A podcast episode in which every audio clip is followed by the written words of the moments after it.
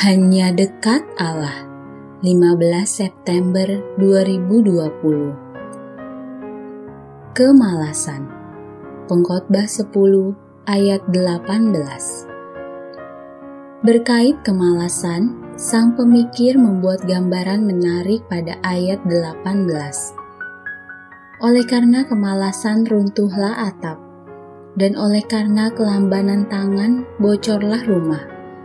Dalam Alkitab Bahasa Indonesia masa kini tertera, atap rumah akan bocor kalau tidak dibetulkan, dan akhirnya rumah itu lapuk akibat kemalasan.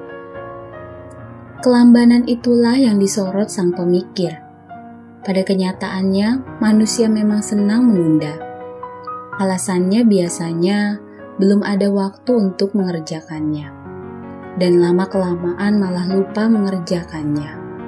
Atau, kalaupun ingat, senyatanya penundaan yang terlalu lama malah akan membuat diri makin enggan mengerjakannya. Ujungnya sesal di hati. Ambil contoh gambaran sang pemikir tadi. Ketika genting bocor tak langsung diperbaiki, maka kebocoran akan menjadi semakin besar, yang akhirnya membuat kayu penyangga genting itu lapuk, dan atap pun semua itu terjadi karena malas. Ya, malas memperbaiki genting bocor. Senada dengan peribahasa Cina, keberhasilan mengatasi kebakaran sebenarnya merupakan kegagalan mengelola api itu ketika masih kecil. Dalam banyak hal, memang ini yang terjadi. Menunda untuk mengerjakan sesuatu yang mungkin remeh hanya akan mendatangkan bencana.